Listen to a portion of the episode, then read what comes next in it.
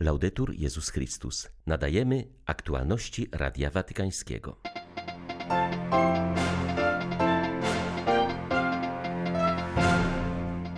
Wierni diecezji Rouen wraz ze swoim biskupem łączą się w smutku z rodziną zamordowanego we Francji ojca Oliviera Maire. Afrykańscy przywódcy religijni podpisali w Akrze wspólną deklarację przeciwko współczesnemu niewolnictwu. Nasila się przemoc w Afganistanie. W ostatnich dniach zginęło w tym kraju co najmniej 30 dzieci. 10 sierpnia witają Państwa Łukasz Sośniak i ksiądz Krzysztof Ołdakowski. Zapraszamy na serwis informacyjny. Wszyscy wierni diecezji Rouen łączą się w smutku z rodziną zamordowanego we Francji ojca Oliviera Maire, z jego współbraćmi ze wspólnoty montfortiańskiej oraz z diecezją Lison, napisał w komunikacie biskup Dominik Lebrun. Zwraca on uwagę, że każdego dnia chrześcijanin wypowiada słowa modlitwy Ojcze nasz, zbaw nas od złego. Te słowa pozwalają odzyskać nadzieję w braterstwo, którego Bóg pragnie dla wszystkich ludzi.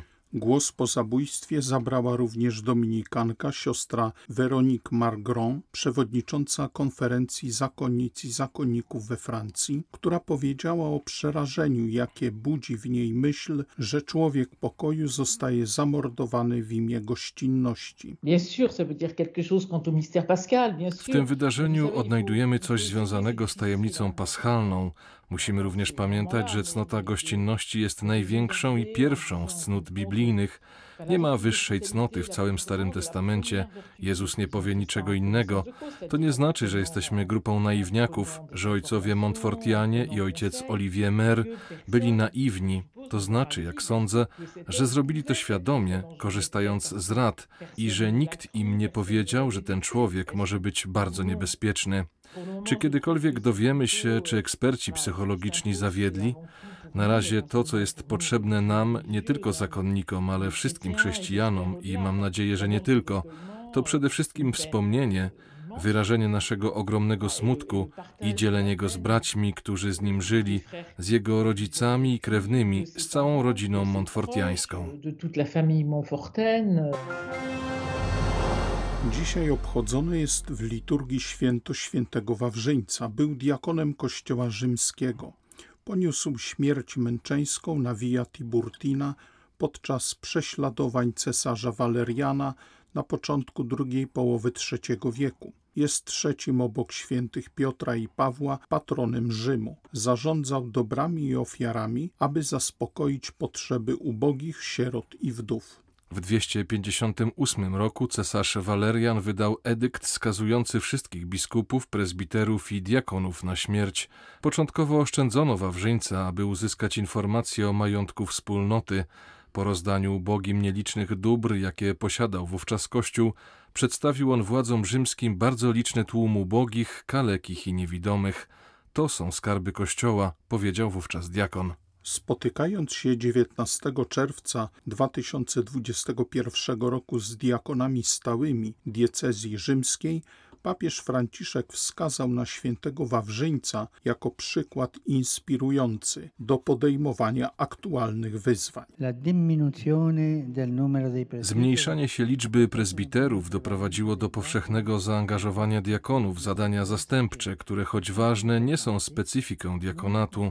Sobór, po tym jak mówi o służbie ludowi Bożemu, podkreśla, że diakoni są przede wszystkim oddani posłudze miłości i administracji.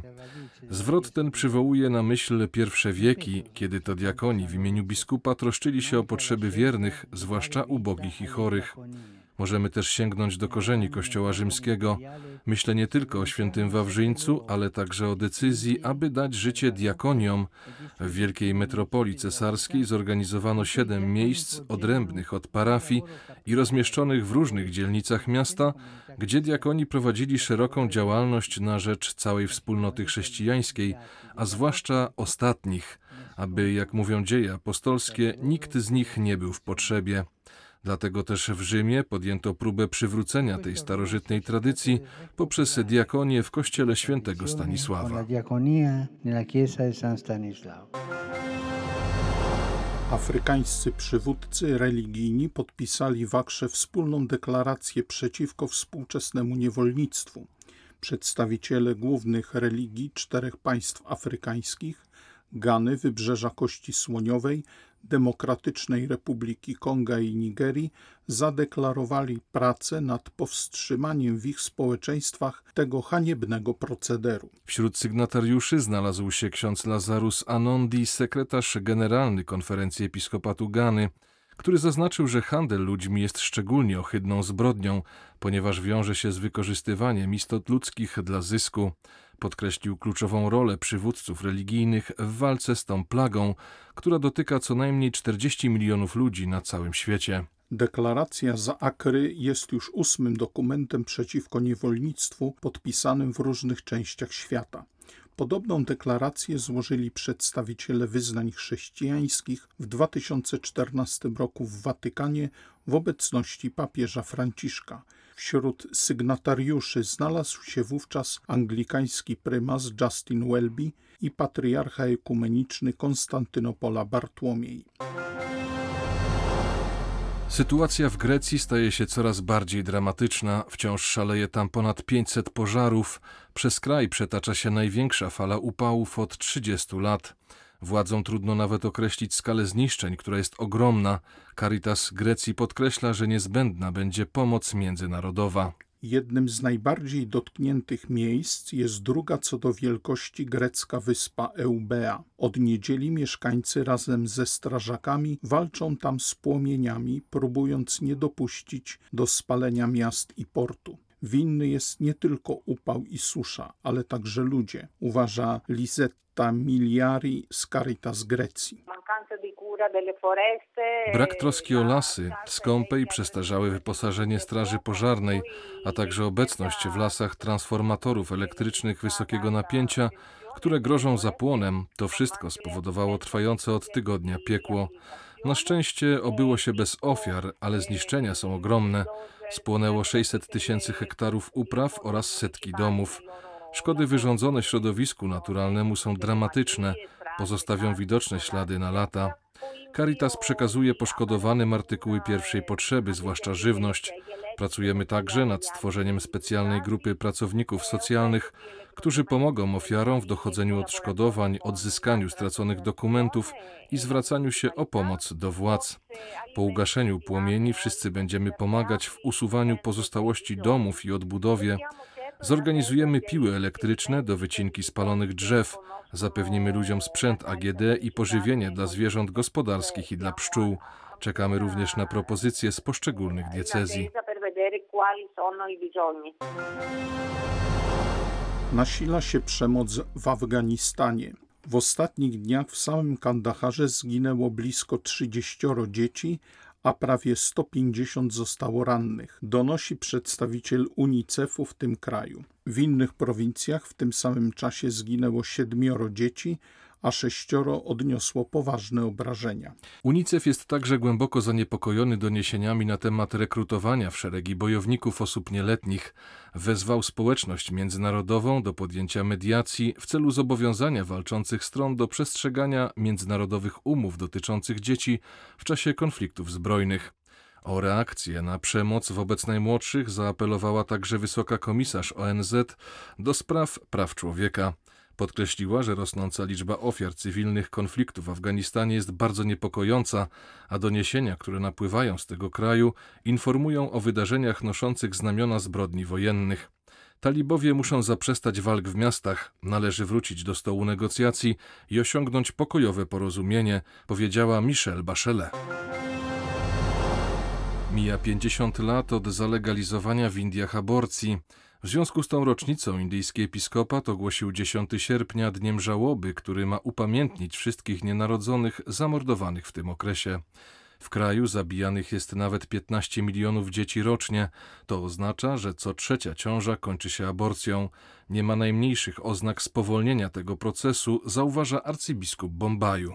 Dzień Żałoby to nie tylko czas modlitwy w intencji nienarodzonych, ale także inicjatywa mająca na celu promocję postaw pro-life. Zróbmy wszystko, co możliwe, aby ratować życie. Kościół z racji swojej misji jest w tej walce na pierwszej linii frontu, podkreślił kardynał Oswald Gracias. Inicjatywa ma także przypominać o strasznym losie hinduskich kobiet. Aborcja w Indiach jest bowiem selektywna. Oznacza to, że częściej zabija się dziewczynki. Córka w hinduskiej rodzinie to problem. W biednym społeczeństwie wychowanie i wykształcenie dziewczynki to wielkie wyzwanie, a efekty, jak mówią Hindusi, zbierają inni. Tegoroczne pielgrzymki piesze na Jasną Górę to rekolekcje skupione wokół Eucharystii. Pątnicy realizują w drodze hasło Roku Duszpasterskiego w Polsce – zgromadzeni na Świętej Wieczerzy. Uczą się przeżywania mszy, odkrywania obecności Jezusa w Najświętszym Sakramencie i Słowie Bożym. Do Częstochowy docierają kolejne grupy pielgrzymów. Pątnicy modlą się o ożywienie wiary, duchowości eucharystycznej, o wytrwałość dla wierzących, zwłaszcza po czasie zamkniętych kościołów. Eucharystia to jest podstawa. Od Eucharystii wszystko się zaczyna, bo to jest żywy Bóg. Bez Eucharystii nie ma życia. Nie ma życia chrześcijańskiego. Myślę, że każdy człowiek, jak mówi, że jest wierzącym, to powinniśmy żyć Eucharystią, nią się karmić. Mamy dwa stoły, czyli stół słowa i ciała. Myślę, że to jest bardzo ważne dla każdego, kto wierzy. Dla mnie też. Każdy dzień 41. Pieszej Pielgrzymki Wrocławskiej, która dziś dotarła na Jasną Górę, kończył się adoracją Jezusa w Najświętszym Sakramencie. Całą drogę przeszła 100-osobowa reprezentacja wszystkich dotychczasowych grup. Do niej dołączyły tzw. sztafety. W sumie szlak przemierzyło około 1200 osób. Wśród nich biskup Jacek Kiciński. Pielgrzymka to jest styl życia i nawet gdyby nie wiem jakie ograniczenia były, pielgrzymka to właśnie takie oddolne działanie Ducha Świętego, a wiemy, że powiewu Ducha Świętego nie da się zatrzymać. Dolnośląscy pątnicy wspominali w tym roku szczególnie zmarłego w maju księdza Stanisława Orzechowskiego, twórcę wrocławskiej pielgrzymki. Dla Radia Watykańskiego Mirosława Szymusik, Biuro Prasowe, Jasna Góra News. W oczekiwaniu na beatyfikację prymasa Wyszyńskiego. To wy przez budzenie żywej wiary, gorącej miłości, podtrzymywanie tradycji chrześcijańskiej i naszej maryjnej religijności, to wy przychodzicie z pomocą Bogorodzicy na tej ziemi. To wy najmilsi jesteście od tego, ażeby cześć Maryi utrzymywała się nieustannie i w waszych sercach, i w sercach ludu Bożego. Jesteście jej pomocnikami. A podobnie jak ona przyjęła na siebie służbę wyznaczoną jej przez Ojca Niebieskiego, tak też i wy, najmilsi, jesteście służebnikami i niewolnikami Maryi. Nie wstydźcie się tego słowa, bo to Chrystus powiedział o każdym z was: kto chce być wielkim wśród was, niech będzie sługą wszystkich, a kto chce być pierwszym wśród was, niech będzie niewolnikiem wszystkich. Nie wstydźcie się tego słowa, bo to jest zaszczytne niewolnictwo, ale ono, najmilsi, jest warunkiem zbawienia rodziny ludzkiej. Nie wyniosła władcza postawa, ale pokorna służba. Ona sprawia zbawienie świata. Były to aktualności Radia Watykańskiego. Laudetur Jezus Chrystus.